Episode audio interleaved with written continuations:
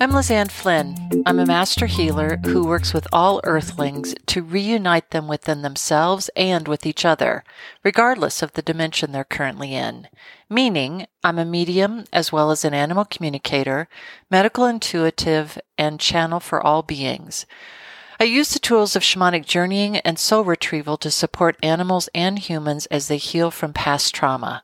I'm certified as a Reiki master teacher and as a canine massage therapist. This is the Animal's Eye View podcast.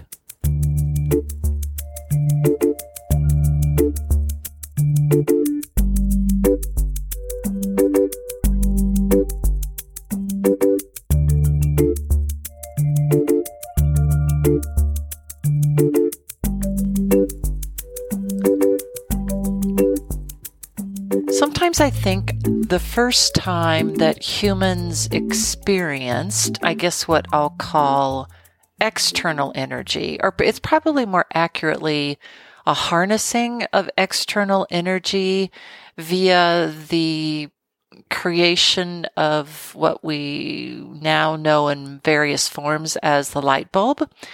And I think maybe at that point in time that seemed to be kind of miraculous. Because up until that point, we had various different accoutrements to help us see more clearly in the dark. We had fire, of course. We had candles. We had, lamps that were filled with kerosene that had a wick in them, and you light the wick. And then the flame came up, and therefore we had light. And you can turn that up and down to increase the amount of light. But I think maybe in that moment, and I might have to travel back to 1879, which is when Edison is credited, although there certainly were others before him, and I'll put a link to some of that information in the podcast notes, really created and kind of, if you will, turned on the first light bulb. And again, I think maybe at that point in time, people would just look at each other and say, wow, that's just really something. And certainly, I think we've had technological advances in our lifetime, certainly in my lifetime, with iPods and iPads and touch phones versus phones that you had to dial with your finger. You guys have probably seen that really funny video where a couple of 17-year-olds are given a rotary dial phone by, I think it's probably one of their parents, because that's what a thing that parents would do. Maybe it was a nefarious uncle or an aunt, and saying, okay, so here's this phone number, and so now you have to try and dial that phone number. If you haven't seen that YouTube video, I'll see if I can find it and put that in the podcast notes, because that's also just pretty darn funny. Anyway, I think the concept of instantaneous energy, for lack of a better word, is something that's just really maybe still kind of, kind of miraculous and kind of maybe not really even present kind of concept to most humans, that maybe I think we're still kind of constrained in the world of cause and effect, that even, like we reach for the light switch and we turn it on, and sometimes it takes a second, maybe even a half a second, but then all of a sudden we have light. And so I think we're still used to, okay, so if I do this, then I get that. And in the world of the language of energy, the master language of energy that I've said many times, and I will probably say many times more, animals are masters at, there is no lag time. There is no, so if you do this, or if I think that, then I'll know instantaneously at the next moment, you will have that same thought that I have. It's much, much closer than that. And to a certain extent, I think maybe the concept of the master language of energy is something that maybe humans aren't set to comprehend at this point in time in our evolution. I'm not really sure about that. And I think perhaps that's something to definitely ponder. But the comparison that I have to it is that when I'm in the middle of doing, say, for instance, animal communication, accessing my medical intuitive skills, accessing my mediumship skills, there may be a half a moment of a realization of, oh, I see. Okay, so this information is coming in. Oh, I see. That was another thought that you shared with me, another emotion that was downloaded. And so I need to incorporate these two extra little pieces into this picture, if you will, that I'm building of communication, I guess, for lack of a better word. And it's probably more accurate to say telepathic communion with other beings, with other entities, that I think it happens much, much faster than most humans would probably realize. This whole kind of telepathic, again, communion, certainly with other species on the planet, with other beings, with your own animal companions, to a certain extent, kind of with each other, because as the saying goes, your vibe precedes you, that people will know who you are just by walking into the room, at least if they're paying attention. And of course, again, inside of the human experience, we don't necessarily have structures and parameters that teach us to, okay, so you're going to want to look for the energy first rather than what this person does or how this person speaks. That energy will already be present if you want to look for that. And maybe that's something that can be put into the next educational system that we have for beings in human experience on this planet. I think to a certain extent, indigenous peoples and native peoples, long before they had a common or a shared verbal language, they were, I think, much more sensitive to, again, for lack of a better word, energetic vibes, definitely the master language of energy, than we are as humans right now.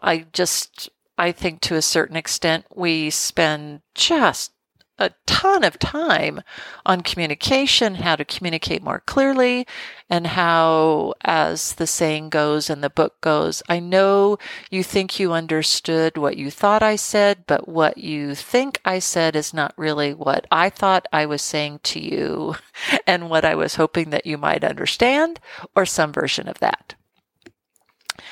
The point being, and the bottom line being, that in your relationship with your companion animals, as I've said before, they're reading you like yesterday's newspapers, and it will be super, super fast if you are aware of it.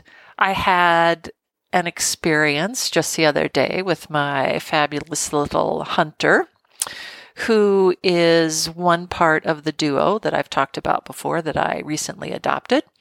And I was getting ready to go and visit one of my sons out of state, and I was having the pet sitter come over to the house for a meet and greet, have her walk through the house, show her where the food is, the kitty litter boxes, talk a little bit about their habits, at least as I know them thus far, et cetera, et cetera.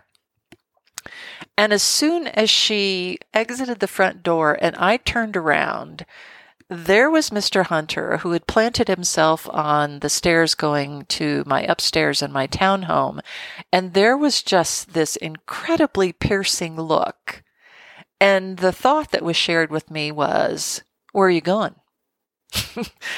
And I think I might have told him, up until that point, I'd like to think that I would have, shame on me if I didn't, to say, hey buddy, this woman is coming over. I'm going to be leaving the house. I'm going to be gone for a couple of days and a couple of nights. She's going to come over. She's going to take care of you. She's going to feed you. She's going to make sure that you're very, very safe. She's going to play with you. This is a chance for you to maybe see if you might like to be a friend of hers. And we certainly had that conversation at one point, but he pretty much nailed me with just the look of, where are you going?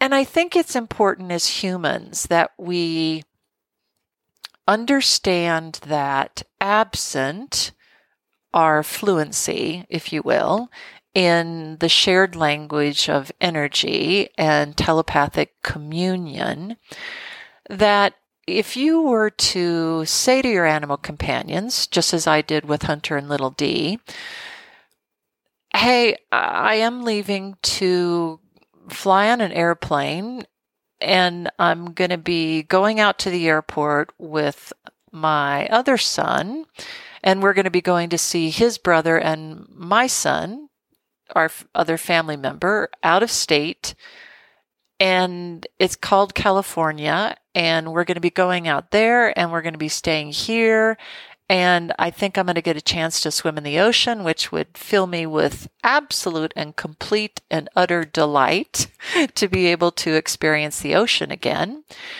And here's what we'll do while we're there. This is how I'm going to feel when I'm there. This is how I'm going to feel when I leave. And this is how it will be when we come home. And the really interesting thing is, and if you were to play back this part of the podcast, every time I talked about something, whether you know it or not, you had a little mental picture in your head. When I talked about flying on an airplane, you may have had even the visceral feeling of what it's like to be on an airplane. You may have, when I talked about the airport, thought to yourself, oh, I wonder what airport she was flying out of. And in that instantaneous thought, you would have had perhaps a mental image of any other airport that you've been in. If you've ever swam in the ocean before, you would have had perhaps another visceral image and a picture of what that ocean experience was like for you at that moment in time. The point being is that when we talk out loud and verbally to our animal companions, and please, I implore you not to use baby talk, only a little bit if you must. I think we like that. I think it kind of reinforces what we perceive to be their, dare I say it, dependent relationship on us. And if it makes you feel good, that's great. And if they seem to enjoy it, I would be the first to say to you that, yes, I think they probably indulge us in that. But when you speak to them, just as you would any other family member, and telling them what's going to be happening to them in their lives, those pictures that you hold in your head, and especially if you make it as descriptive as possible, that is, I guess I would probably say, Telepathic Communion 101. Because even though you are verbally saying these things, and even though I think the jury's still out whether they understand our verbal language, I think they understand a lot more than they let on. And we'll leave that for another podcast. You certainly are holding that space of energy and your intention, because intention, my friends, is everything. Most definitely where animals are concerned. Your intention is to share with them information that you would like for them to know, so that whatever's going to be happening in their experience, whether that be immediate, I have to say that I'm the first person that if I leave the house, I say to my animals, because they look at me like, when are you going to be back? I try to give them a timeline. I say, hey, I'm going to the store. I'm going for a walk. I'll be back in a couple of hours. I can't wait to see you again. I love you both, and I'll see you soon. And I'm sure, I know for a fact that that's a lot more common amongst other guardians, that it's not just me. But if it's something, a trip, adopting a new family member, dating someone new and having that person come over to the house and meet them for the first time, it really does behoove you and them, but most importantly you, to give them a heads up about that. yes, they're in your family, and at the same time, they are also, to a certain extent, your roommates. And just so if you were living with roommates and you were having someone come over, or perhaps you were thinking about adopting another animal companion, you would talk to your roommates about that. And you would say, hey, I'm really wanting to adopt another cat, dog, bird, iguana, fish, doesn't really matter what it is. We have such a great home here. I'd love to hear your thoughts about that and to see whether you think we might be able to make this happen. And to be sure, you are not asking for permission, but what you are doing is seeking and giving them validation that you occupy a very special place in my life. And because you occupy a very special and important place in my life, I want to make sure that you have as clear a picture as possible going forward about this issue, this event, whatever that happens to be in your life. And because if it's in your life, it is also part and parcel of the shared energy environment that you co-create with them. Not all of those things are going to be positive, that there may very well be some things that you would perceive to be negative, or say, for instance, of a shadow aspect. The pandemic springs to mind. The upcoming election springs to mind. I would just invite you to be very, very aware that your energy always precedes you. And even if it might feel funny to talk out loud to your companion animals, and most definitely I have had clients before say, well, what do you mean talk to them? And my response is, well, just like you and I are talking. Really, they say. And my response is, yes, absolutely. Because again, your thoughts and the pictures that you hold and the emotions, that language of energy that kind of flows in and out of the thoughts and in the emotions that you're having is basically the master language of energy's bread and butter.